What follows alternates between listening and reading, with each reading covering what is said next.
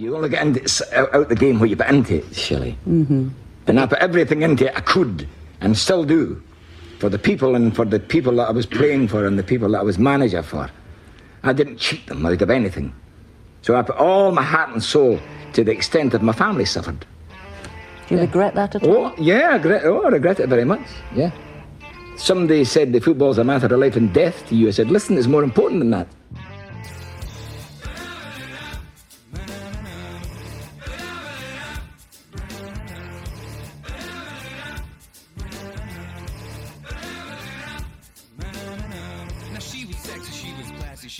You are listening to Man Marking, the podcast that uses football as a vehicle to encourage men to become more comfortable talking about their mental health. Welcome to the Friday Football Show. My name is Dan Reed. Today is Friday, the 8th of October, and I'm joined by my two pals, Anthony Olsen, and coming out of his cage, and he's doing just fine. It's Ryan Pulford. How the fuck are you? So, Do you want to So- um, do you want to tell the listeners where you were the other night and what you were doing? Can I can I just introduce this? This is my favourite thing of the week. Yeah, of course you can. Yeah, so Ryan's Do you going wanna to tell wait it, to but, that, thi- or- but this is my favourite thing of the week. I think we should. What we should caveat it with is, um, we got a message in our WhatsApp group on Wednesday evening. uh, and what did that message say, Ant? It said something along the lines of, "I've just had to sing in front of 700 people." It was the best thing ever. I'm buzzing. is that what it said? yeah. and then we got a um, then we got a video in the group, which was confusingly forwarded by you. Yeah, And- it- because he sent it to oh, a I different sent it to the group. wrong group, didn't I? Uh, yeah, right, Definitely was okay. sober, like. yeah. um, Ryan, where were you on Wednesday night, mate? Uh, Bongo's Bingo You in were. Albert Hall in Manchester. Is that where Yeah. it was? I couldn't yeah, work out where it was. Yeah. And um, I won a karaoke machine, and part of that process had me up on stage. And if anyone doesn't know me, I am I'm a quite a shy person. Like when we do our little warm up gig for this show, you two often do impressions. I just won't even get involved. So for me, was warm up, the way you said warm up gig, as though we do, you know, we do like we do like smaller venues before we go on our world tour. try out the Hey, content. imagine how few people would turn up if we did a world tour. just our friends and family. They- Mate, not even they would turn up. My mum would be there. She loves this. She'd be there every episode, Every show. every show, mate. She'd have one of them tour jackets on with all the dates down the back of it. Aberdeen YMCA, 13th of August.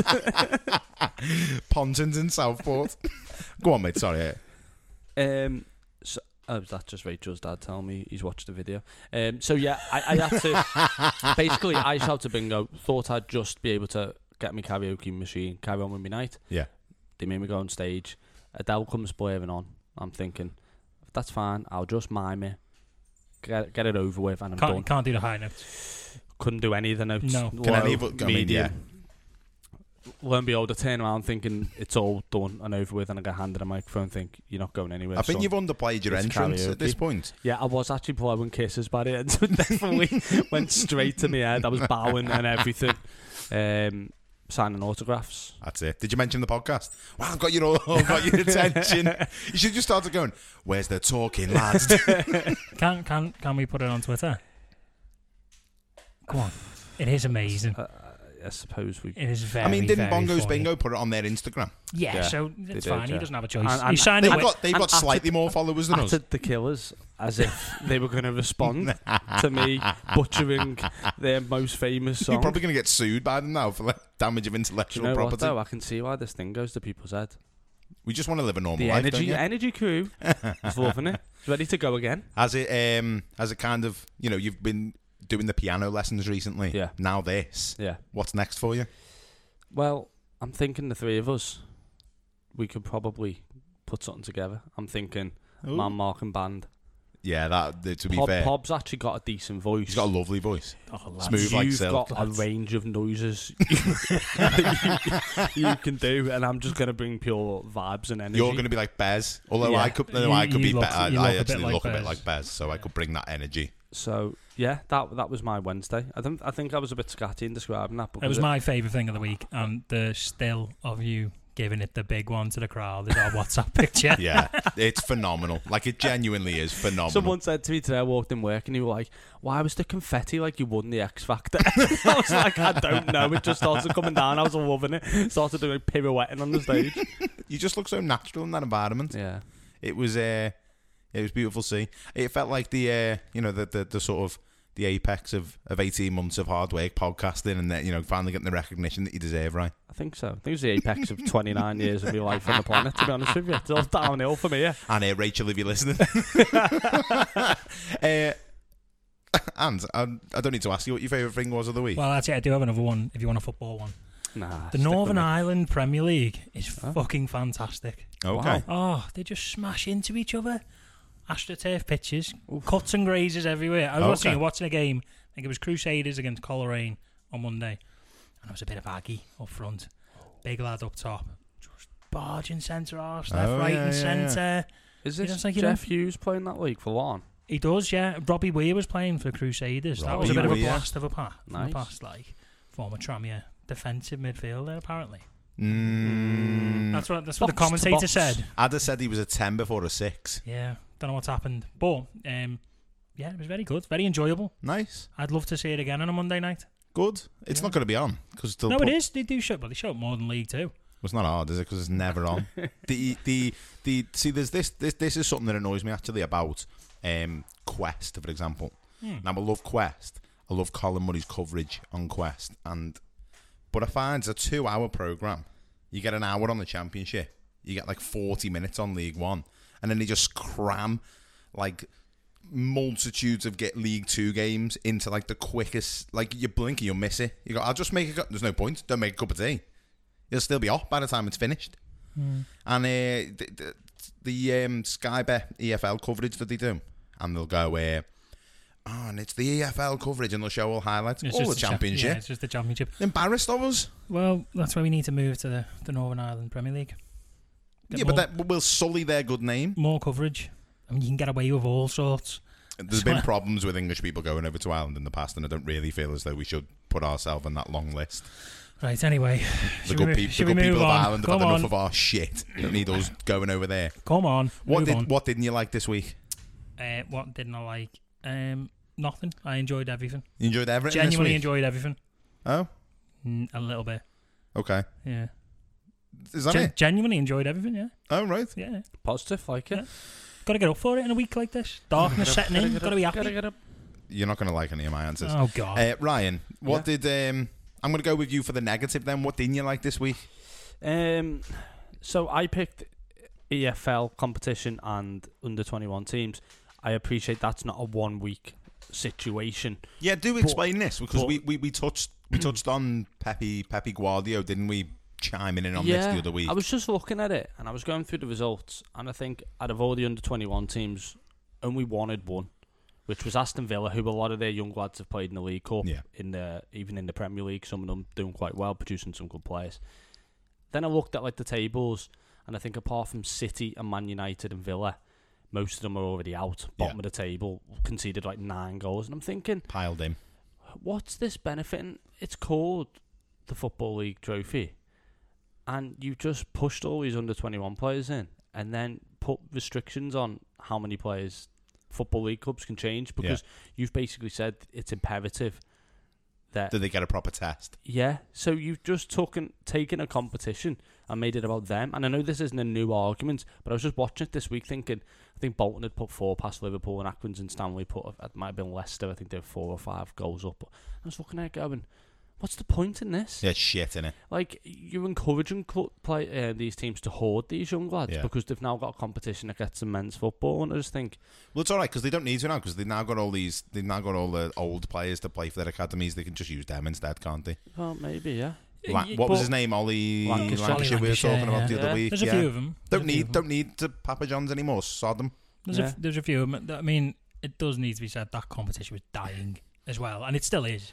But th- I don't think what they've done's helped at all, but it's, If it- still if it- di- it- it, was dying anyway. It was dying. We'll just get rid of it. but that comp- not nobody and nobody. We don't want to play those games. someone made a Well, we- suggestion. I mean, we them we won it before. Like, it's yeah, we did like- back in the day, but like lots of things happened back in the day. The thing is, though, I don't mind. Like, previously when it was say the LDV vans and there was no under twenty one teams, no one really attended them, but no one was against them. You just thought, don't get on my season ticket. I'm not going until like maybe the semi final. But now people generally go, I'm never go. Even if we get to the final, I won't go. So what's the point in having a competition you hold in such Sylvan disdain? It's no, there's no, there's, there's no point. Um, An and I just pun. think again, you just you're just doing it for the big boys. Just leave it. Someone suggested when you put national league teams in instead of under 21s. I thought, what a great idea. And then I thought, actually, they've got the vase and the trophy. You're just going to mess Why do we? Why, But what? A, what? A, if the competition is crap and dying, just get rid of it. I suppose that's our third competition as well. We've got the League Cup, the FA Cup, And the fucking FL. and the EFL that- and Cup, we've got to and play. re- 46 games. We've got to play reserve football, and we're not like. Can we uh, make some changes for this? Because everyone's fucking no. And if you do, you're getting fined. But we haven't got any money. Don't care. Fined. How much are you going to fine us? The wages of the other team of children. Well, that's more than all are. We just Don't care. Yeah. Fined. Why are you going out of business? Fined. it's the answer to everything. Yeah, it is. Um, what did you enjoy, Ryan? Apart from your sojourn onto stage. Um, I haven't enjoyed it yet, but I enjoyed the announcement from a very selfish and personal perspective. Although now I'm hungover, I don't know how much I'm looking forward to it. Is Tranmere doing a bit of an Oktoberfest before a Friday night game? how nice I is know, that? yeah. Prenton Park under the lights. You've already texted me, Giddy. The meeting time's getting earlier and earlier. Probably going straight after this podcast at Mate, this rate. we're taking the podcast on the road. This is our first tour gig. And um, yeah, I just it's quite a um, quite a sort of historic event. Is what's that noise? It's a plane. Oh wow, They're like these big um, vessels that go in the air. never last. Um, yeah, it's, it's a thing for tram. Yeah, We're playing on a Friday night, and this It is, is? the first one for a little while. And um, you finish work, you put your big coat on, you have a big pint of German Are lager. you, are you going big coat? This is a, know. this is a very crucial discussion because It's hard this because you need the pockets, don't you? You can't go over flimsy coat with no, no pockets. well, so so inter- I've got interesting developments on this. I'd value pockets over over anything else. Well, so I got a big coat last winter Oh, well done. for this winter Mhm. because last winter obviously we were all locked locked down. Yeah, I didn't need it. and also I got it and I thought it was a little bit tight and I thought well by next year I'll have lost the weight uh, put more on so it fits me less than it did last year so I was like oh for God's sake so I was thinking I want to buy another big coat and then so I was in this predicament so what I'm going to do is I've got like a rain mac type affair and I'm going to wear it with a hoodie underneath on Friday and it's like you know the way FIFA will have trial games for things this is like my trial game for do I need a new big coat or will the kind of North Face rain mac with hoodie underneath suffice. I think this is a good proving ground, and then I'll be able to take it into sort of further tests afterwards. Just go to sauna all day. Yeah. Overheat, Just water weight and then just get the big coat Just, on. Yeah. just full Monty it, wrap yourself What? in cling film and eat a Mars bar. water weight to have a good time. Oh, God. Um, do you want to know what I enjoyed? Yeah. yeah, go on. Uh, Italy losing to Spain. Get it up him. Didn't even know it Get happened. it him. Yeah, you were too busy singing. You were too busy on stage, mate, and whilst you were on stage, Italy, the little slugs getting put to the sword. Can I just um, say that the name Gavi is definitely just a football manager regen, He's really good. and he's amazing, He's isn't he? brilliant. 17, isn't he? He's he's played he played 75 minutes in that game and that is longer than he's played in any professional match for Barcelona or Barcelona B. He did it on his for Spain. Or maybe if he was if he was in the EFL trophy, he'd have more minutes under his belt. No, he just got booted See, up in the air by Peter Clarke or somebody. I tweeted this the other day. That, Get it up uh, him. the Barcelona situation is really good for Spanish football because you got a lot more game time for these lads in that environment. You got Gezi, Gavi, uh, Pedri. Fati, Pedri. There's All a- right, I'm sat right here. the right back, uh, Mingueza, something over there. There's, there's a few of them, and I just think Paulo Ferreira. No, he's Portuguese, isn't he? Uh, that joke didn't work. yeah, but anyway, I was happy that Italy lost because I'm a petty football fan. Petty, Get petty it man. up them, and I don't care. I feel dirty about it and horrible. Shouldn't be so petty. I should be more grown up, but I don't care. Right. When I saw Bonucci going off, Oh, and I saw his little sad face, and I thought, oh, "It's coming to Rome." It isn't anymore, is it? Get in there. Um, right. So you're very aggressive about your happy thing. Yeah. Um, your your negative. Oh yeah. week. So this you, is going to be fun. You mentioned Jamie Carragher before we started recording. Um, yeah, I did. uh, Carragher and Neville, both of them, done me head in this week. There's no Monday Night Football, so there wasn't an opportunity for them to sit on telly and tell us how clever they are. Um, we had Neville doing an interview on the television the other day about universal credit. The fella is the face of Rupert Murdoch's most successful product, so he can get in the bin. uh, and then we also had Jamie Carragher interviewing Daniel Craig, James Bond, a symbol of British exceptionalism, doing it for Queen and country. Well, I thought he was Scouse, not English. So it suits him. When it suits him, he's happy to sit there and, and go all British on it. But when it isn't, he's happy to champion the other side of it. So he can fuck off as well. so just fucking sick of the pair of them. Why did you just get off me telly? You know, we talk about Daniel Craig, we talk about Pierce Brosnan, Sean Connery, 007 License to Kill. There. I'm, I just, just, I'm, why is he? I like Neville's uh, anti-Tory rant though on Good Morning Britain. That was very good. Nah, I'm not into it, mate. Man's an absolute walking hypocrisy. He, yeah, I, I get that, but what he said there was good. Yeah, but it, you see, the problem with me is the thing with Neville is that he is a wolf in sheep's clothing. He's in the hen house, and everyone's like, "Oh, he's a champion of the people, champion of the people." No, he isn't. He really isn't, and it was the same. And I wrote an article about this, about the whole ESL thing, and everyone was like, "Well, at least Neville's standing up for it." And I was like, "Have you?" His team is owned by a billionaire in League Two. Yeah, I think he sacked his manager the day after he did. He win the the, the EFL trophy, He did, yeah. and he sacked Yeah. his manager the day after. Of course he that, did. so- man, he's just a hypocrisy. I just he annoys me. I like them both as pundits. I think they're very good at what they do. But I just wish they'd sod off. Just sod off. I hate Who- the way the all right, champion who- who if you could pick any football and duo to replace them, who would it be? You two, Oh god, straight off. Get just, him in there. Just chatting us up now. Isn't? Natural entertainers, the two of yous. Mm. So yeah, so that was kind of they were my things I didn't enjoy. Didn't enjoy him. Um, speaking of international football, Oh yeah, England are playing. Andorra. They're playing Andorra. Yep. We've got an all-female referee team. Yeah, And Ant, you wanted to talk about this because it is a very important and historic moment. it is a very important and historic moment, and it's very good that it's an England Yes. game that it's happening in. Because we're the biggest and best nation. W- Well, Gareth Southgate once said, "We are the big show," and we are the big show. Well, Exactly.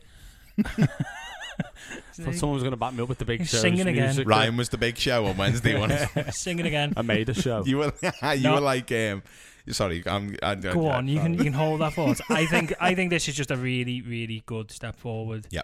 And it's been a long time coming. There's been trials in like I say trials. It's ridiculous that isn't it? It's been used in like the Super League, Super Cup final and stuff Yeah. like that. And Stéphanie Frappart, she's on the VAR for this game. yeah. Uh, she's refereed uh, European World Cup qualifiers, I think, before.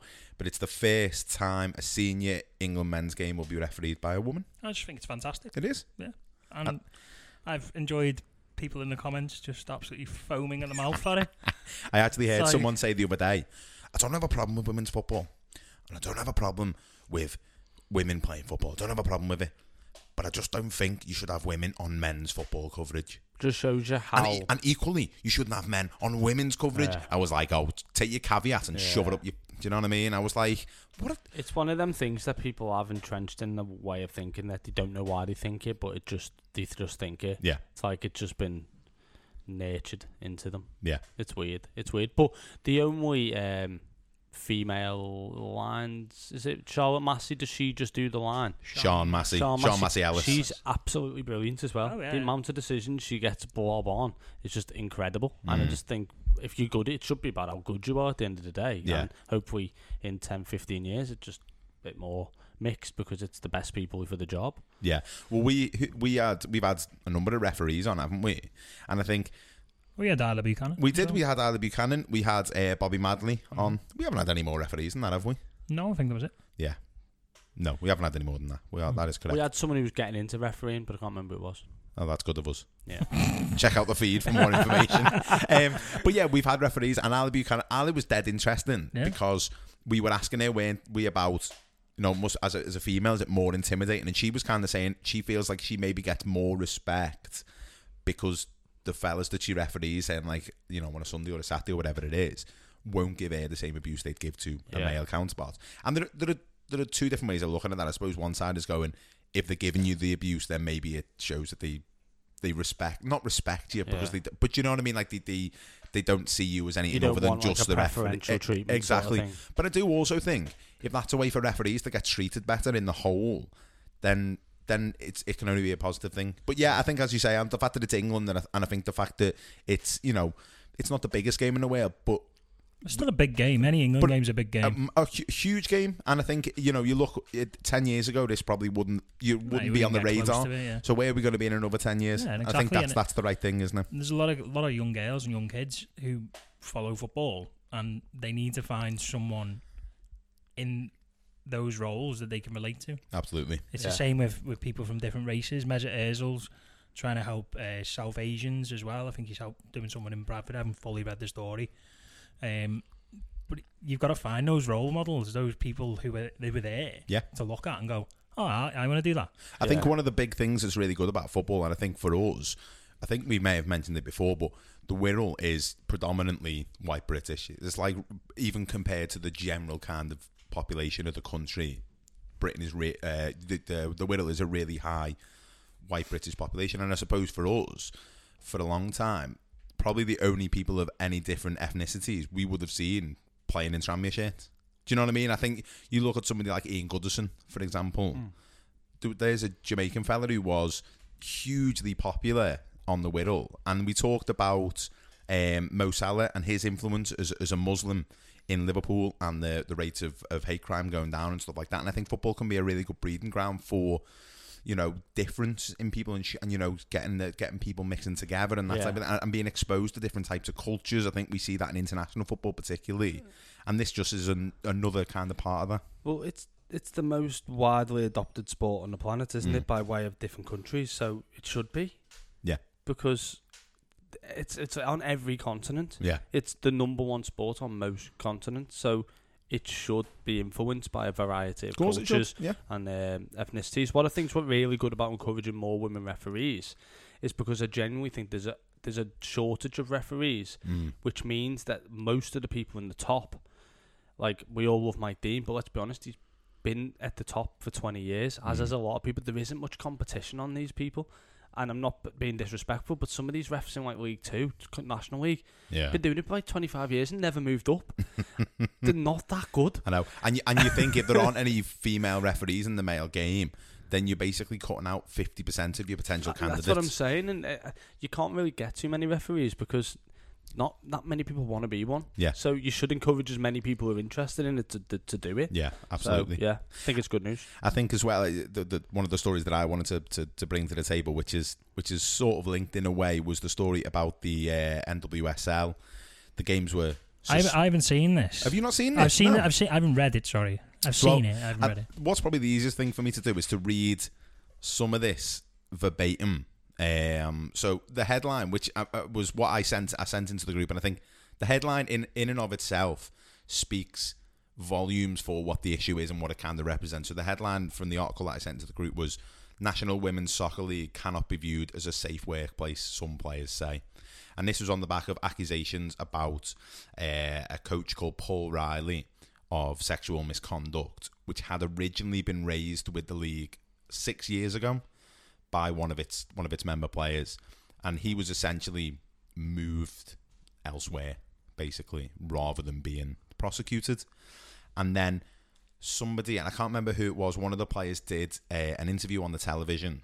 I think it was on the television, and, and it basically because it was such a big news story. I think for us as as British football fans, I think we probably don't appreciate how big women's soccer is in America. It, it's it's massive, and I think for you know we we've talked to people like about people like Me- Megan Rapinoe before.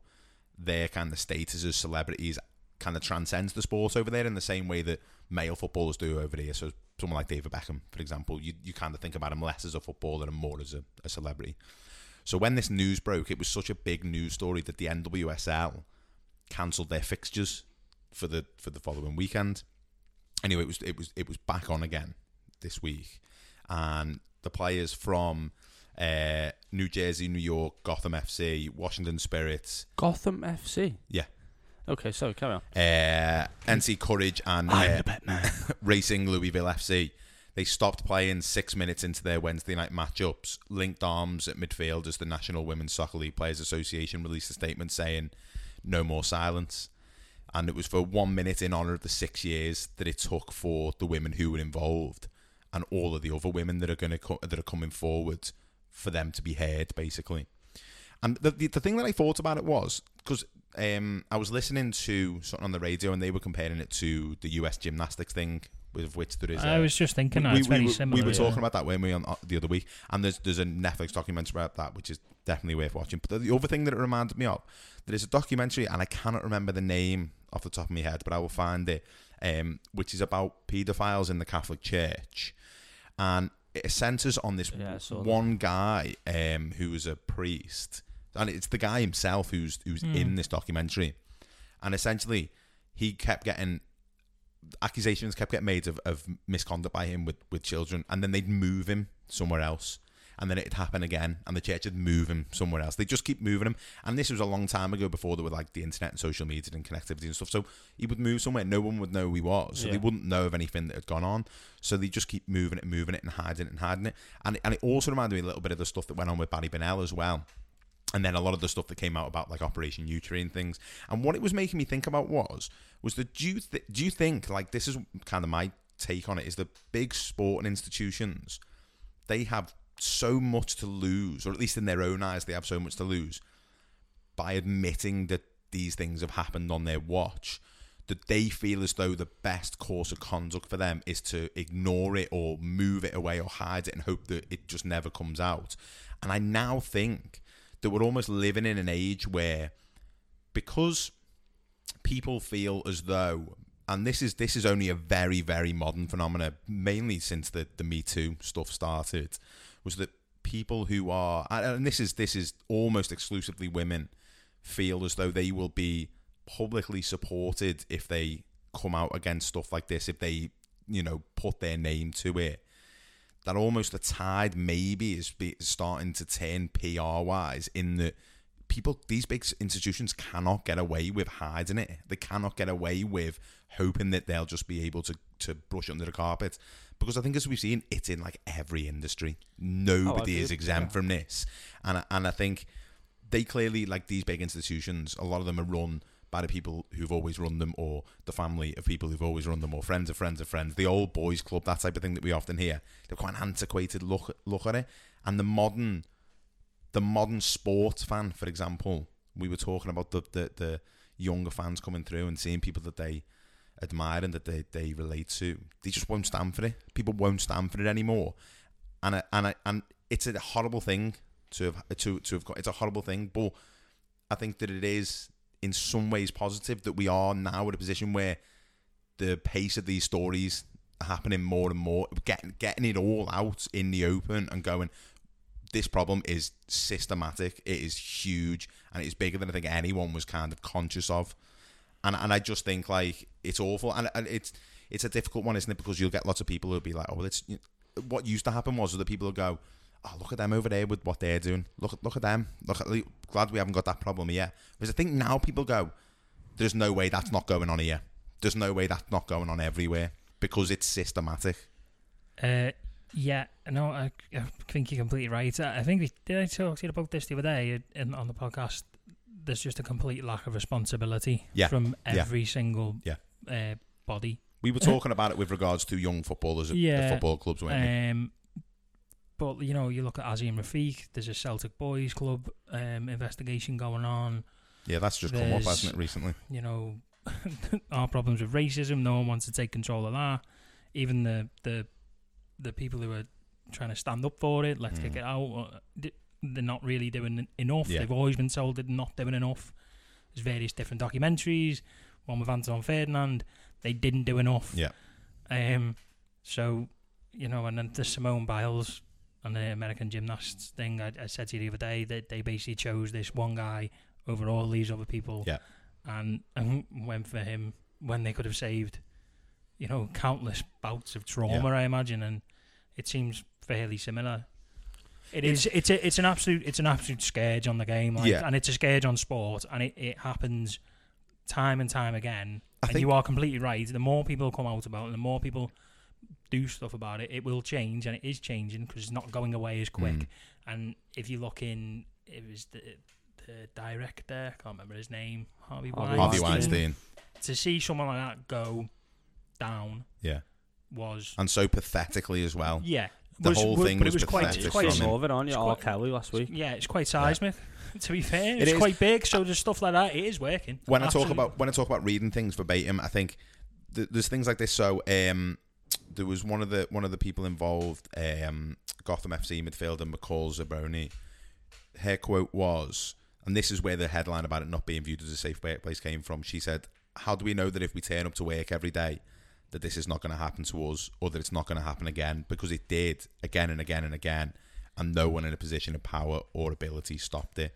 And then, and, and you're just there and you're going, what, like, you know, I talked about the Barry Bennell thing, and you think, okay, well, it was you know the seventies and whatever, and it was a different time and stuff, and you can't excuse it, but you, you can at least in your head go, it was, it was, it was a long time ago, and, and people did think differently then. This happened in like 2015. Like it wasn't that long ago. And you just think- think there's people in power being told that this is happening, and they do. What kind of person doesn't do anything about it? Ultimately, what you've described is abuse of power, and you're right that that doesn't pick and choose what industry it goes on everywhere. Mm. It's a brilliant film on Fox News, Bombshell with Margot Robbie Yeah, about what really went on that. It's going to happen in every single industry in every single sector. So one thing you can't do is try and go, "Oh, we're going to eradicate it" because it's Mm. empty words because you won't eradicate it. What you need to do is have the ability to not let people have to feel like they can't Mm. come forward with victim guilt, which is a huge thing. People often don't report crimes because they're too scared to, and equally, when they do report them, it gets brushed under the carpet. So what they need to do is make sure the channels are available.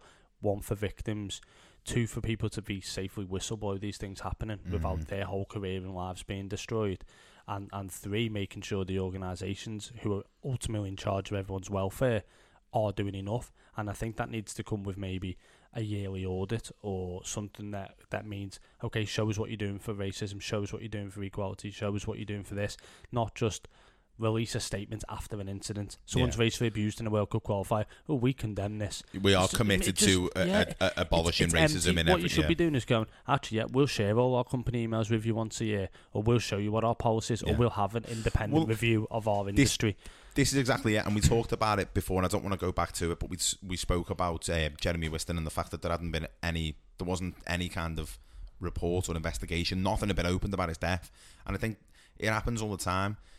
I I, I, I think personally it comes down to it, like the people that are in charge are the people that have always been in charge. So how can we have expected any of this to have changed when the same people that are in charge now were basically the same people who have the same perspective on life as they did 50, 60 years ago? And I think we can't expect things to change if the people who are there to impose the change are the people who aren't going to change. And I think that's what need that's what needs to change. You need people who understand those issues to be in those positions to be able to drive the change with this because it's it's people's lives. It's people's whole lives are ruined by things like this and these institutions have got the power to be able to do something about it. Yeah. And I think it's it's it's incumbent on all of us, and particularly when we talk about things to do with with sex crimes and stuff, and to do with women and what have you, as young men in our position, you know, we've got a responsibility to do everything that we can to make sure that the the tide of change continues to, to move in that direction. You only have to look at that Azeem Rafiq one where the ECB were like, "Will you release your report?" Mm. And then they told them again, "Will you release the report?" Yeah, yeah. Don't worry, we'll put a little bit out. No, no, release the whole thing for Yeah. us, please. So if you can't, if you've got a, bo- a body that can't control what's in it, much like we see with the football clubs, the EFL, and the finances. I mean, if it's happening financially Yeah. as well, Yeah. like it's just it's absolutely bonkers, and you, you just look at it. It's just a complete lack of responsibility. It's like, oh no, you, you can deal with that. where they get away with it as well is, and this is true to life, life goes on, and that that is the issue that Yeah. they go. You If gotta keep the pressure stay up." quiet for long Yeah. enough and wait for this to die down, it'll just become a. Remember when they did that four years ago? And that's that's not enough. Yeah. People don't need to be held responsible for it. And often, what these organisations will do is throw one person under the bus and go, Yeah. "We'll all turn on." We here, got rid of the or we'll problem turn on now. here. Yeah. So we're all safe getting our big salaries, and I don't even think we need to say it just for women. I think it's for me- it's for everyone. Everyone in a position where they Mm. can be abused, they're, they're being abused. And the Wisten one, we spoke to Michael Bennett, and he he said, "Well, he technically left Man City, so nobody took the responsibility." Mm. And you can kind of look at that and go, you can understand where also they're coming that- from. Well, I also thought there was an element of that as well that they'd not done anything either. The PFA hadn't done anything either. But what I think about that is if Man City say, well, we can't confirm we were the reason, and equally he wasn't with us when it happened. But you've got that much money, just go. But we will do a review of it, and we'll see what steps we could have taken. And even if we weren't the problem, at least we've now learned from this situation, so it hopefully doesn't happen again, mm. or we future proof Yeah. it. And ultimately, you just got to care a bit more, haven't you? Yeah, But I- absolutely. I, I think for the for the American women's soccer game though, like that's the, I mean, the men's game isn't anywhere near as it's popular, like, but it's It's, nowhere. get, it's it- become more popular, but it's but it's the, nowhere near. But women's soccer is massive in the US. It's absolutely huge. And, for that to happen to that, like that's their pride and joy. Like I- that's a shocker. Like I also think as well one of the things that's that's been demonstrated is the profile of uh, football fan, so- soccer fan of women's soccer in the US are the are the type of people who will make sure that they are giving down the banks for it, that they they keep the pressure on it because they just won't stand for it in, in, in the game. And I think that's what hopefully that that demo, so that demonstration, the players stopping the game, everyone came into bits, they stood in a circle in the middle. That that's that that that visual of solidarity, which is really powerful. We'll retweet it. The the NWSL's official account tweeted that video out. Yeah. So I think that demonstrates that there is at least some feeling within even within their organisation that they know they've they've fucked up. Yeah. That they, they know they need to make amends on this. They know that they need to sort this out. Yeah. And I think hopefully it, it's you know uh, you know it's not going to be the last of these things that we hear. But as we say, hopefully we're now in a position where these things are rooted out. And we, we're moving towards a situation where they they they, they stop happening. I'm conscious we've been on this topic for a little while, but really quickly, if you look at the audiences in America, they will they tend to be a better demographic than in the UK. Like Yeah. even if you watch the NFL, there's tons of families, there's Yeah. loads of women, children, much More more, than- diverse, isn't it? it, a lot more diverse, and I think as as an audience, there will be a kind of well, we need to we need to be better here. Whereas there's a bit of an an arrogance, especially in, in English football, that it is quite a masculine crowd who maybe just don't have them on their agenda for things to care about. I think we think about sport differently in the two countries like as if well. you were if you were sat at a match with all your mates. And I'd probably be guilty of it myself, and something like that happened. Hmm. I bet you someone somewhere would make a joke out of awkwardness more than anything. Hmm. If you sat there with your wife and your daughter, you go, "Wow, this this is this this is Changes uh, the permanent." perspective, doesn't it? Yeah, and I think I think yeah, not Yeah. much more to say on it. Really no, than that, absolutely, mate. Absolutely. Um, moving on to a slightly more cheery topic. oh, should we have some more morals in football? Ah no, yeah, yeah, yeah. Newcastle United are getting sold to some terrible people. Well, from a I- I- terrible I- person I- to some terrible people. hang, hang on. oh hang on, God, here he on. goes. The paperwork says Oh yeah, oh yeah, yeah, yeah, yeah. that the Saudi Arabian government aren't involved. okay, I would. So it's someone else So, who is involved. so this is They might be led by Mr. Saudi Arabian government and, so this is state this- over there, but that's that's wrong, this- Danny. It's just a nice consortium Oh. of people who have bought a little football club, a little one. a little one. You hear that, Yeah, Newcastle fans? yeah He's calling you a little football little club. football club in black They're and a white little stripes, horse. A little horse. and and they're just gonna have a bit of fun. So this is the funny. This is it's not funny, but this is so Newcastle United's um, takeover, three hundred million pound takeover, is believed by some people to be about to go through in the next potentially in the next twenty four hours after the uh, Saudi Arabian government lifted the ban on beIN Sports in Saudi Arabia. Which then satisfied the criteria for the Premier League to allow them to buy Newcastle United because they weren't ripping off the TV rights. Is is more or less what it's down to. Now, the thing that you were talking about there Ant, was was about um, the Saudi-backed Public Investment Fund, which is the state's sovereign wealth fund, which is overseen by Crown Prince Mohammed bin Salman. They've provided assurances. Now, this is the bit. This I was I was I was feeling uncomfortable about it. This has comforted me. Exactly. They have provided assurances to the Premier League that the Saudi state would not be involved in the day-to-day running of Newcastle United. Now, you may be sitting there and going, "Who is the Crown Prince Mohammed bin Salman?" Well, you know, he's uh, oh, he's the uh, oh, he's the Crown Prince of Saudi Arabia. yeah. He's not the, the he he the leader of the state who oversees the fund that is buying Newcastle United. He's not going to have anything to do with it. Yeah, but Don't worry about it.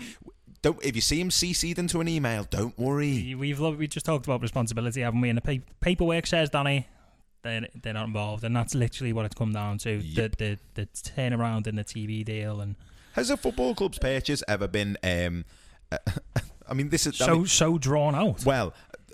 They're often, I mean, they're, they're boring, drawn out affairs anyway, aren't they? But listen, we, we just read one headline. Do you want to hear another headline? Ryan, would you like to hear a headline? Yes. And this is about a football club hmm. being bought in the northeast of England. I'm, I'm ready for this one. Amnesty International urges Premier League to block Saudi backed takeover of Newcastle. Yeah, Amnesty International are involved. yeah. It, it is just. This is Amnesty International, Jamie.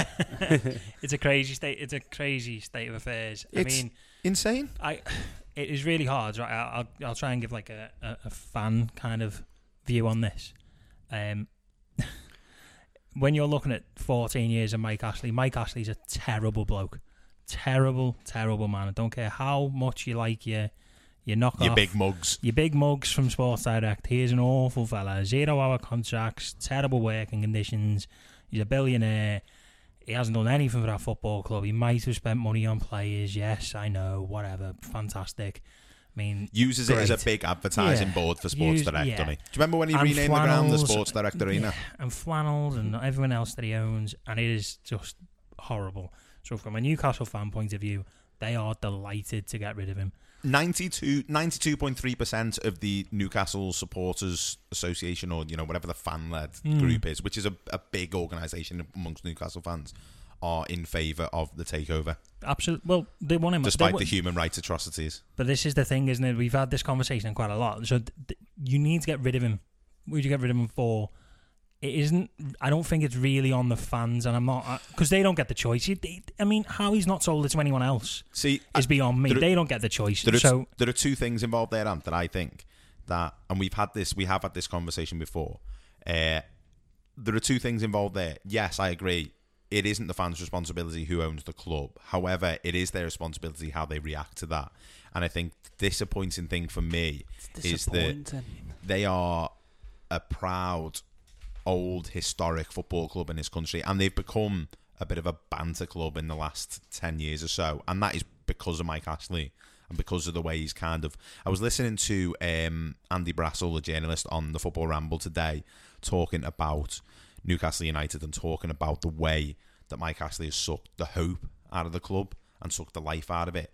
And I think Andy Brassell's a, a Wimbledon fan, so he understands that more than more than anybody. Yeah. And I think for us, ha, we we've all commented a lot on how much better Tranmere has been over the last five, six, seven years since Marco Nicola Palios took over. And the main thing that they did was that they said we give a shit about the thing that you give a shit about. And Mike Ashley treats that club and those people who follow it with contempt, mm. complete and utter contempt. So I, I I agree with you, Ant, that I, I, it isn't on them to decide who owns their club or not. But the difficulty I have with it is that if I was in their shoes, I would be so disappointed in it all, and so I'd find it really difficult to want to continue engaging with the club, who is basically now just being used as a pawn by what is a horrific regime. it's unfair on them, though, isn't it? I It is unfair it to is put them in really that position. It's massively unfair. Yeah. It is, and I have huge sympathy for them. But again, they're adults.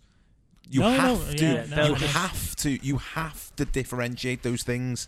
And I think when we talk about what we've just spoken about with regards to sexual misconduct within football, it's the same thing. You have to disassociate your affection for your football club, your loyalty for your football club, when it comes down to journalists getting murdered It's a, it's a, for criticising a regime, and they're the people who own your football club. It would just come down to they'll just think everyone else is doing it, so so are we. At the end of the day, and and that, And- that that might. It's not a good argument, but it, I mean, It's a terrible argument. it's not. Well, it's not even an argument. It's more, whataboutery. It's more of a, like Yeah, no, a, of course a it is. way of thinking, isn't it? It's But isn't- justifying. It's justifying But the don't, position. don't you think that's a really interesting element? Because you know we talk about tribalism in football, and it's it, we talked about it a lot. That it's almost as if the, the, the regimes that buy these these football clubs, say the, the City, you know, Roman Abramovich, Chelsea, you know, the Glazers, and it's almost as if they know that football fans will go, yeah, but yours is worse than ours. they yeah, but the- yours is worse than ours. Yeah, but yeah, but how can you say that you're a Man United fan? They got there You're- first. They got there first before the Premier League even had a chance to look. They got there first and Mm. went, oh, we'll just settle down here, spend all our money, Yeah. spend all our dodgy money, and the Premier League aren't going to do anything. Newcastle have come a little bit later to the party and gone, actually, we want one of these and can we have it? And he went, no, no, no, we've all of a sudden got morals. They No, haven't got any morals. But it's it because wasn't. of the Any, TV but deal. it wasn't anything to do with human rights. The hum, the human rights The record TV doesn't does not appear within the fit and proper persons test for the Premier League. So Amnesty, Amnesty International have written their own fit and proper persons test based on some of those things that they would like to see put in there, like do you kill journalists? Tick here. Yeah. Yes. Well, sorry, you can't own Newcastle United. When you kill journalist, how did it make you feel? Good, bad, other? Did you enjoy? It's like it's a it's as you It's say. depressing, innit? They they literally were held back from buying it due to the streaming issues, Yeah. not the human rights. Yeah. And you go, whoa, whoa, whoa, whoa, whoa! You value your product and not people not paying for it above human People's rights lives, and yeah. people's lives. I mean, she's a, she's a Sunderland fan, isn't she? Amanda Staveley, the one who Amanda who- Staveley, yeah. Staveley, and she's the one who did the Man City deal, didn't she? She helped finance And the, she was involved in the the. Liverpool takeover the as well. takeover. wasn't yeah, she? They've also there's a ten percent share for the Reuben brothers, who are the second richest family in the UK, sixteen billion pound. So you got them worth ten percent. They the, Um, Amanda they the, Staveley's whole, uh, I've got ten holdings, they've got percent, 10% and then as well. the other. the, I Reuben, mean, the Reuben brothers are the petrol guys.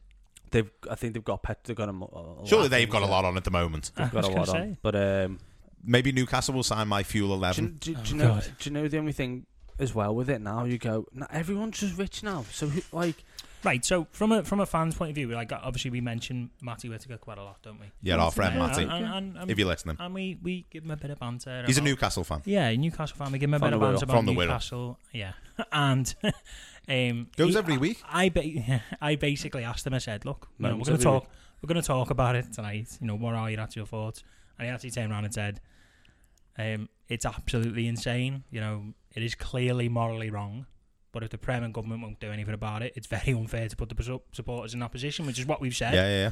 And he actually raised a, a decent question. He said, maybe the negativity of Ashley overpowers the thought of who their owners are, Yeah. especially fans who can't have a say on who their owners are when it comes to making the decision. What's that thing in? So it- what's that thing in the Dark Knight where he where Michael Caine says, You live long enough to become a. "No, no, no, no. You when you push desperate, when you push people to the point of desperation, they'll turn to a man that they don't understand."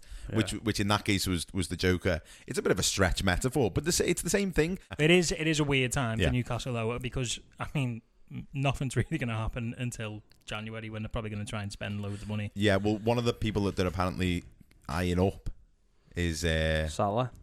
uh, Kylian Mbappe. They're looking at Salah as well. They're pan- looking at panel here.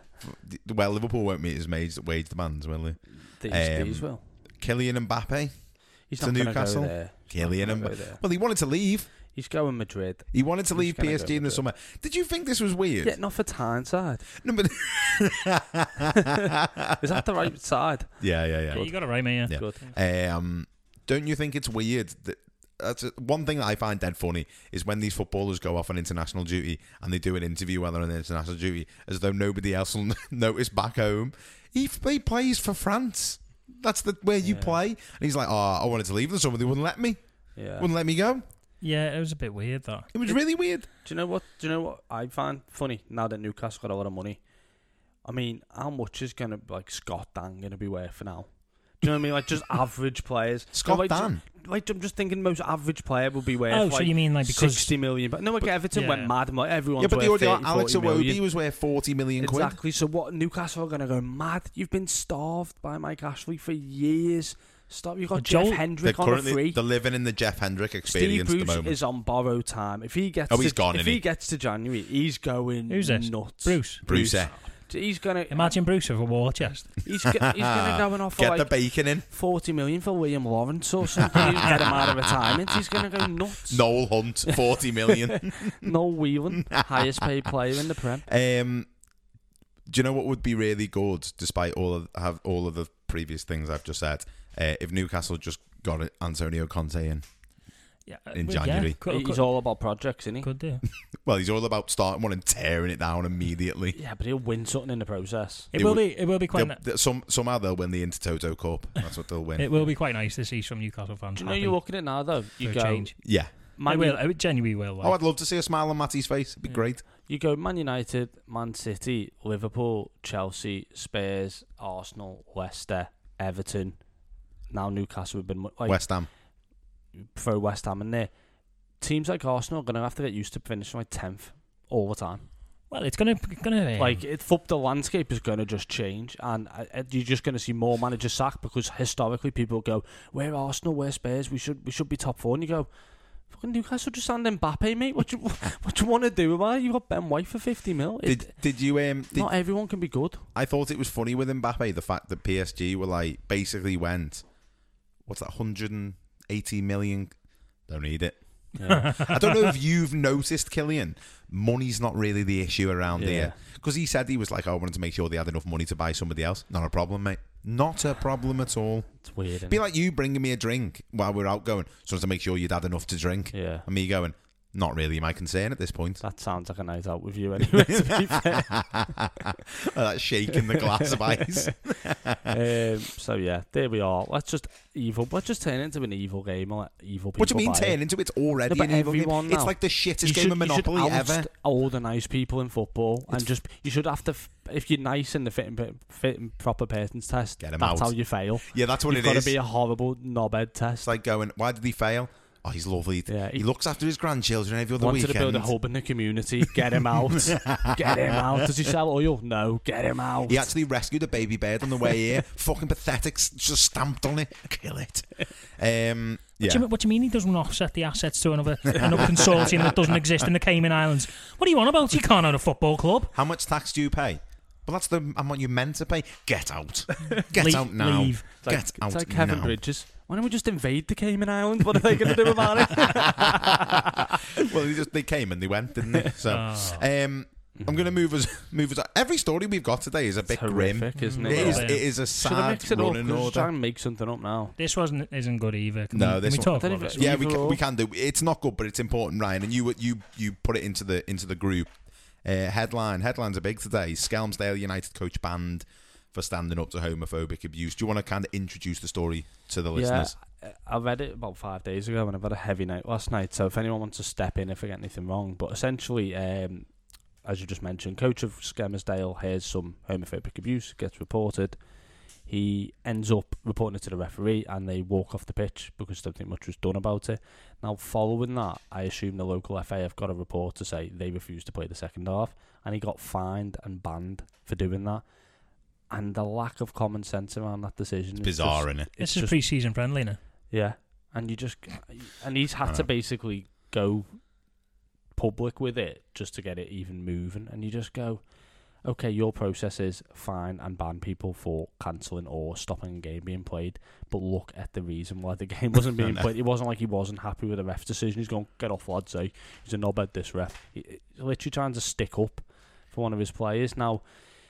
Maybe there needs to now be some rules around abuse and the there should maybe only be one measure to take and if that's the game being stopped it needs to maybe be done by the official yeah I mean, if that's a kids' game, like, and someone Well, it's an abu- under 18. No, no. So, oh, is it okay? But if, if that's like a, a, a I don't Yeah, like know, an under un- eights or something. under eights or something like that, like the yeah, it's quite it wouldn't it's- be it wouldn't be the same. it's quite divisive Walk this right off. topic because sometimes people accidentally say a word that they've been brought up around which is which is wrongly used and shouldn't be used but it's been done in a way that's lacked malice that maybe doesn't even have relevance to the person it's been said to.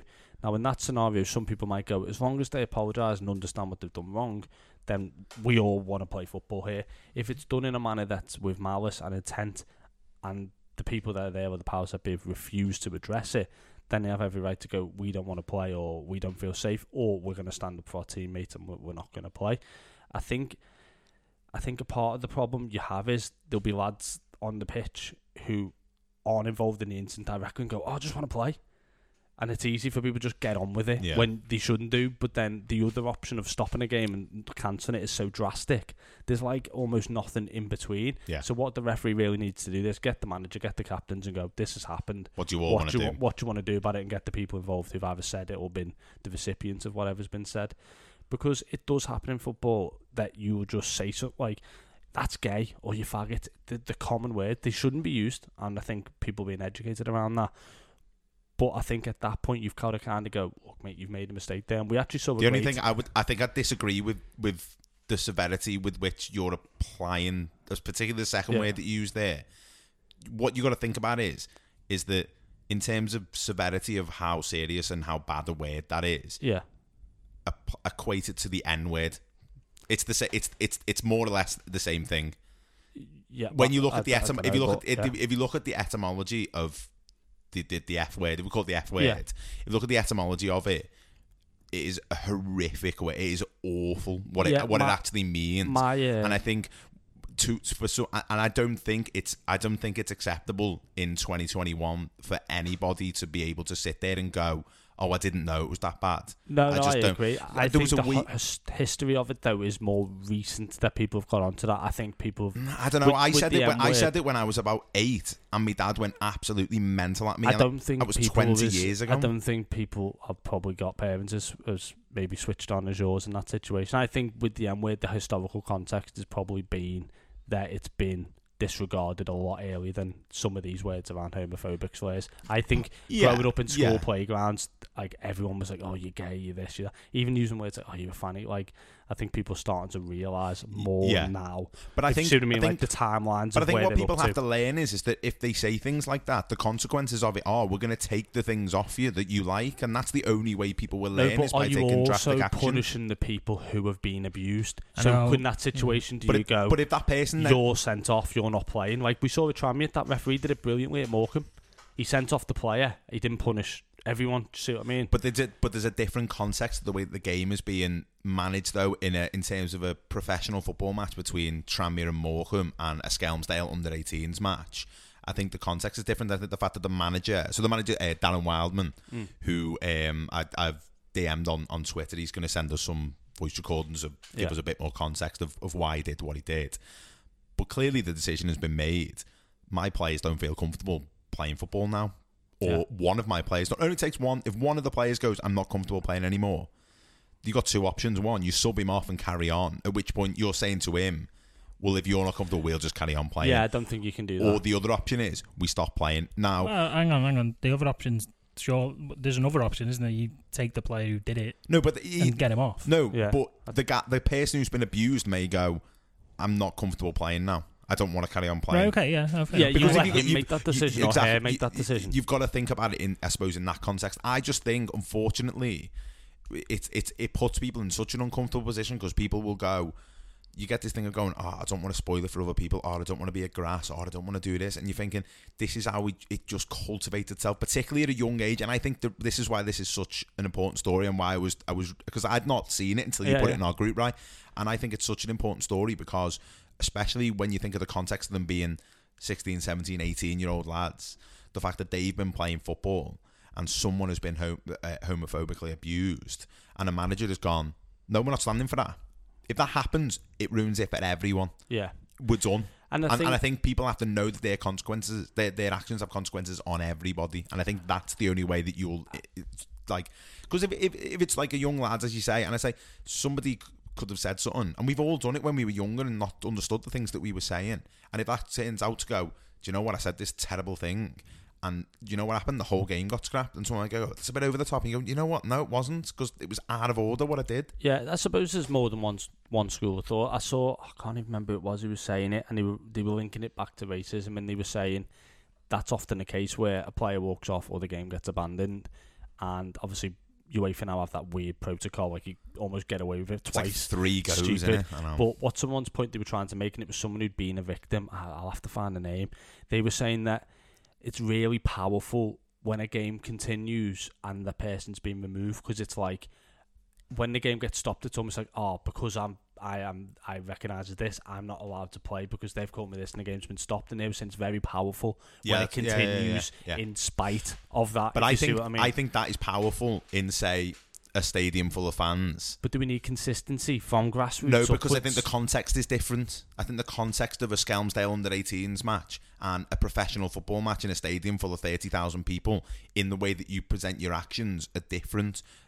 It's a, it's at that point it becomes a symbolic thing of what we're going to have to demonstrate to everyone involved why this is important. And I think I get the the, the sentiment behind that, but I think But it's in- almost I like you're not welcome at football. We're welcome at football. You're not, and that language isn't welcome. So you're being But it's a- removed but it's a football. different one because- not removing the football, so that doesn't happen. because at that point, I think if you send them off, so that's a red card. And I think retrospective uh, um, punishment as yeah, well yeah, on top of but that. I think, but I think if you if you're there and you go, that's a red card. You also get a red card for a bad tackle or just also calling someone a prick or something. And so then potentially contextually, you're looking at that and going, it forms part of the red card punishment.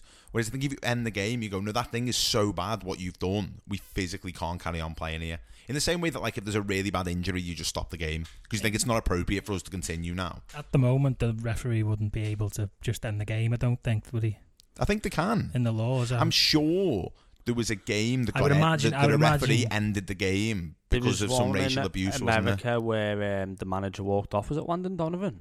He was a manager in the in the states, wasn't he? And someone said something to his team, and he just said, "We're off. Yeah. we're gone."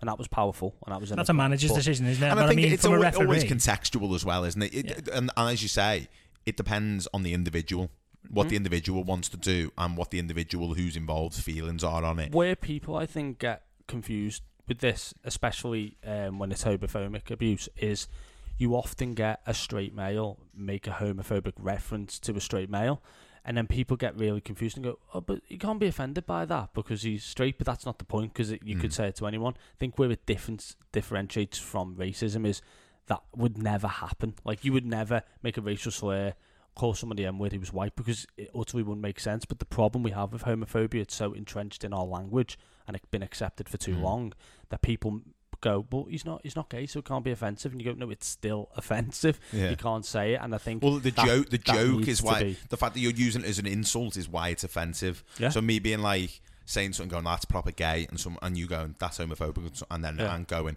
but he's not gay, so I was it homophobic. You're going because I used the Derogatory- fact of being gay Yeah. is a homophobic Yeah, yeah. term. I think, as we say, and we've spoken about it loads of times, it's learning about language and how why Mm. language is so important for us to to kind of be educated on. I would say the referees definitely need some more help, though. I mean, Oh, like, massively. I, I They're in mean, such a difficult what, position. What, what are you meant to do? Like, you're in that position there. Oh. What, what are you meant to do? Do you- I especially mean, at those because levels. what, because yeah. because Imagine that some say, moody park in Bootle or something. Yeah, no, but because what you say, Dan, is is it is an under 18s game, so it does have A, I know exactly what you mean. It does have that little bit more of a like. This could be a bit educational as well Mm. for young lads Yeah. playing the game. You got to think young, about it like young you- females yeah, playing the game. Same role as like a teacher in school, I suppose, isn't it? Could be. And then your uh, your example there was Tranmere versus Morecambe. Mm. It's very easy. Just go send them off. It's fine. We'll get rid of him. Yeah. We're not going to win the game because of that. But yeah, it is a bit of a, a difficult a, it, thing, become, isn't it? it becomes a big story And there's no help Football- because just three no. people there who were ref- officiating the game. if if you're lucky. yeah. yeah. Morecambe footballer sent off for homophobic abuse is a much bigger story than Skelmersdale under 18 player sent off of homophobic abuse. But But, it- then Skelmersdale But team are walks talking off. About it. No, but, But- they, no, but we're talking about it because they walked off. No, but That's what I I- mean. What I mean is, no matter the level, i it's a story because it should be. And I I But, think but if it it's would, but, I thi- fans, but I think it probably wouldn't be had he not the, the manager Darren Wildman had not taken the action that he did because of the severity of no, we're just not playing. well, part If, of the, if you part think of it's the problem acceptable to is, behave like that, we're not, while we're not playing. While it's got so much traction, is because of the ridiculous response from the the, ban, isn't local it? FA. It's it's absolutely It doesn't ridiculous. surprise me that. They're so out of touch. It's But ridiculous. I feel like if there's if if there's fans abusing players, then 100% stop the game because it's not a safe environment. I I don't I can't say what what there isn't one right way of dealing with this, and I can't say I know what that is. But when it's a player, I just feel like you are not welcome at football. You are not welcome at football. You're being removed, and the the game and what people are enjoying up until what you did. but we will know it isn't that straightforward. No, I've- it isn't. Like we've all it played in isn't, yeah. football matches and been threatened on the pitch, and like Everyone loved me. and and but like we we played against someone playing on a five uh, on a Monday night five aside, and someone threatened to stab us once, and part of it was like, all right, he's probably a black, but at the same time, it ruined the whole evening for me. I was like, I don't got want to. racially abused playing football. You did, you and did, I got sent off for my reaction. you did. I got removed. But know. it's uh, but as Pop said, um, s- th- these people are often at that level getting twenty pound and volunteering, and it's very intimidating. So what and what are they? What are they meant to do when Yeah. everyone's going so mad? that, and I think was it the was it Merseyside FA or Liverpool FA was involved in that game. Yeah, they, yeah, they yeah, beat yeah. the ban, and you just go. Oh, it's, Well, it's not having dealt with local FAs when we used to manage a grassroots kids football team. It doesn't surprise me. They're just so out of touch. It's ridiculous, and lots of the stuff that they do is just punitive. And it's like, well, that's what it says in the guidelines. So that's what we're doing. And you're like, you do realize how ridiculous this is. You'd have thought somebody had gone. You imagine the person processing that paperwork, and someone had have gone. You know that. You know that. You know that document you asked me to scan. Yeah, I'd like you to just think about it again before we send it out. Just just one more time thinking over what's wrong with it. Probably going to end up on Sky Sports. That's probably what's going to. It's, it's not going to look good for us. This Do you know what I mean? You just think, even from that perspective. Anyway, Anyway, Should we have some more referee chat? yeah. Oh. Speaking of speaking of speaking of ridiculousness, like mad on-field behaviour, um, Brazilian footballer charged with attempted murder. yeah, Have you seen the footage? yeah, it's horrendous. It's- He knocked him unconscious. I know. I'm not surprised. Do you know what? I've been thinking about this. We were To give the context for, Mo- for mo- peop anyone who hasn't well, seen it. Most of our footy chat, while serious, is laced with a bit of satire.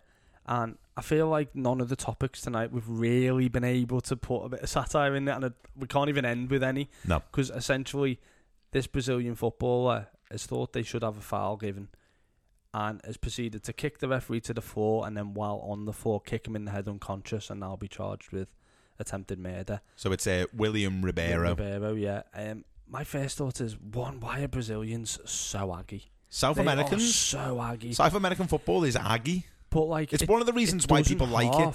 Put it into context, doesn't it? When we're talking, like we always talk about, oh, this referee was shit. Talking. I remember we were talking. We had a we had a, a long segment on Alan Judge. Was it Alan Judge? When Yeah, it was. Declan Drysdale and Alan Drysdale, Judge going yeah. head to head. Which is funny because Drysdale's about a foot and a half bigger than Alan Judge. And now we're looking at it going. Who are we to judge? This referee literally nearly lost his life because he didn't give a foul. Yeah, I don't even um, know how we takes- talk about this yeah. subject. I know. Well, this it, it's Well, do you remember the? So just the levels of this, do you remember the Paolo Di Canio one back in the nineties? yeah. When he- uh, when uh, he- Paul Dake, put not Paul No, Dake wasn't him though. Someone give with a P. Uh, so he pushed him over, didn't he? Yeah. And then it was kind of like seen as like you definitely cannot do that. He got Yeah. banned for like eight games or something. But like watching him, watching the referee fall over, it was a Yeah. li- there was something quite comical about it. It was a Well, bit weird. It was bad. Paul Alcock was the referee. It was because it was bad, he- but yeah. he went down easily. Alcock there. Like you would got pushed in the so that- street that time. Well, I didn't get pushed in the street. I got head butted. So that's that's and what I went, it is. I did go down easily. That's what that's what it was. That like i- i- it's always laughed about. It's like one of football's craziest moments. This won't be one of football's craziest moments. It you won't see this it is presented on Sky One. Disturbing. this is fucking weird. It is disturbing. I was once when I was in school. Two lads were having a fight in the in the in the yard, and um, somebody kicked someone in the back of the head, similar to that. Not as hard as that, but it was genuinely one of the most sickening things I've ever seen. Was so, and literally it was one of those things. Everyone was like, "Ah, go ahead, there, Tim. We have a fight." And lads, lads, lads, lads, lads, lads, lads. And then he booted him in the back of the head, and everyone went, No, you can't do that. Unwritten rules, you it's, can't it's, do that. it's gone too far now, and, Um, and, and that it reminded me of that like it's oh it just it jolts Yeah. because you know how painful that must have been and how dangerous it is to do it. One of my uh, early takes on this, very very alternate. Is it a hot take? No, um, Cold. was you know it's, it's it's two Brazilian teams, isn't it? Yeah. Um, and I thought of people bet on games like that. So people around the world are, f- are probably coerced into betting on these leagues. Oh yeah yeah yeah. yeah. You know, oh, we cover bet three six five. We cover all the way around the world. You can So wa- you can bet at three in the morning. you can watch it. You can wa- bet at three in the Yeah. morning. Bet on a game that you know nothing about. These are the games where things like this happen. Are you going to tell us you had the tenner on to get no, sent no, off? I'm, I'm, I'm not. No, of course I'm not. But these are the Fiver. games. The- These, this is the trouble that I, I find with it. Just to, but it's like you know nothing about these people or these these teams involved. Yet you're just like, oh yeah, people are going to bet on this. It's just so weird. It's like, a and when you see stuff like that, you division go, game. Yeah. like, oh, wh- why did he get sent off? Because he tried to kill someone. Decapitated Do the you know referee. what got Like, me? that shouldn't happen in football. I mean, th- I mean, we should kicked. we should say the referee is is conscious again, Oh, Yeah. uh, and and and I think, as far as I can see, that there isn't going to be any long term damage Yeah. to his health, which is which is a positive. What what was eye opening to me is they quickly waved people to come on to help him, which was Yeah. great. People started steaming onto the pitch like physios and stuff. Moments later, you see about four or five armed police officers in like full riot gear walk onto the pitch, and you go, "They were there though.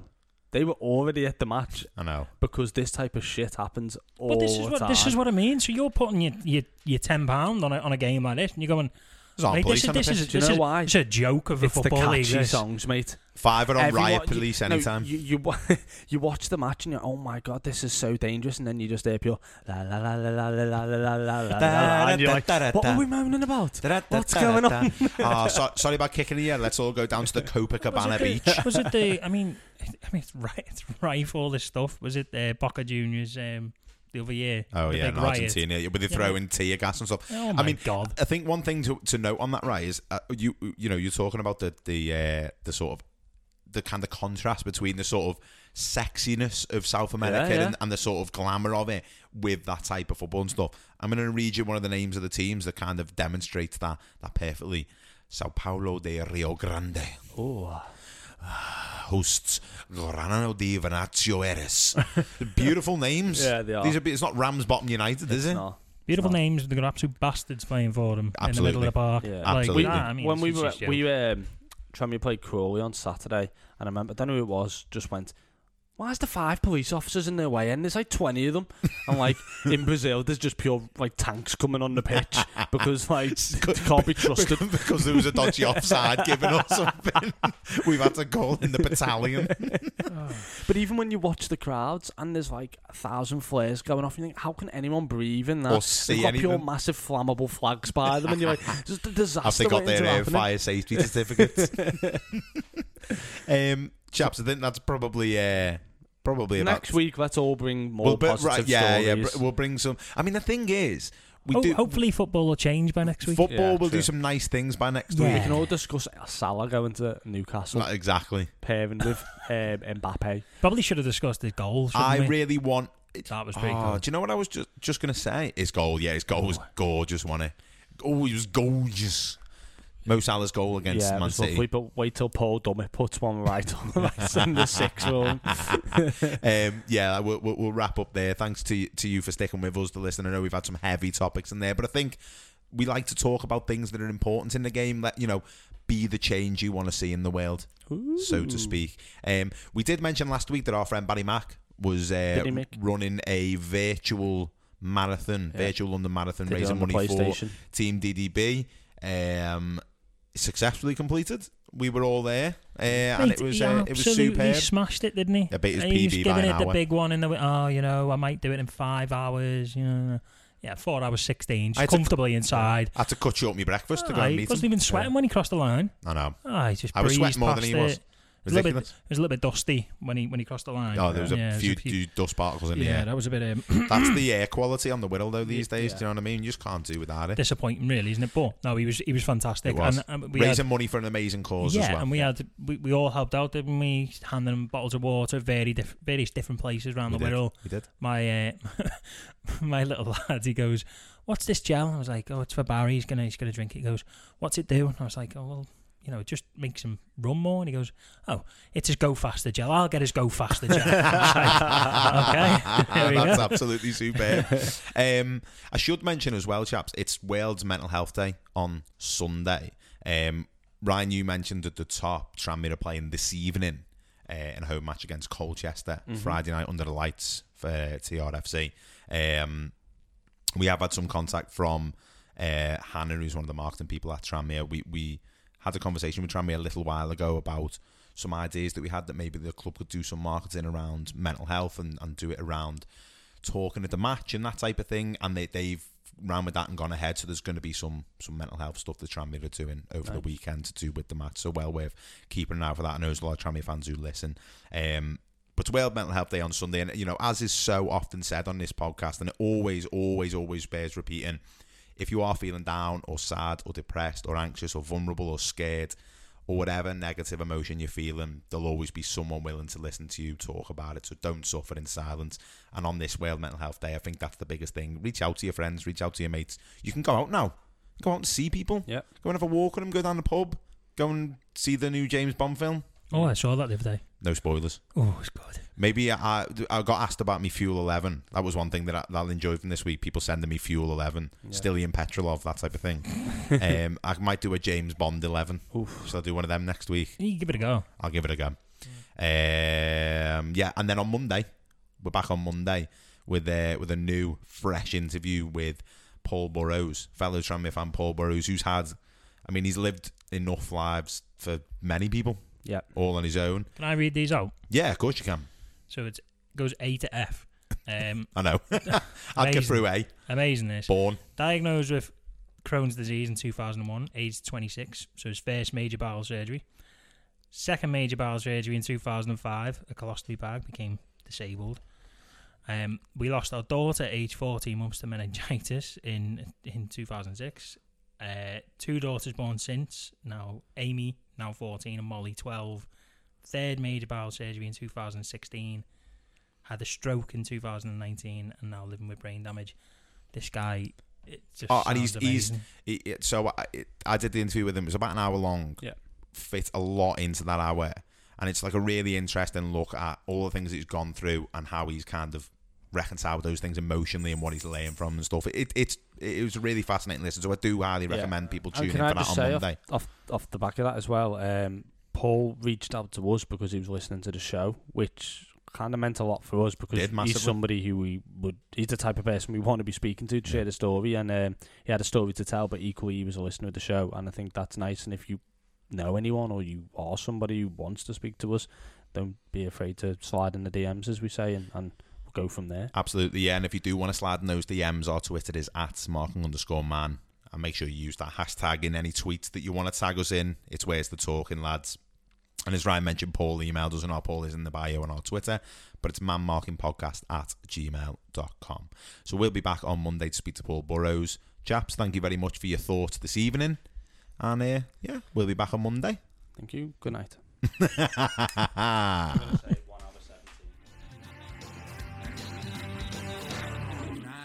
can run, you can hide, you can run, you can hide, you can. You can run,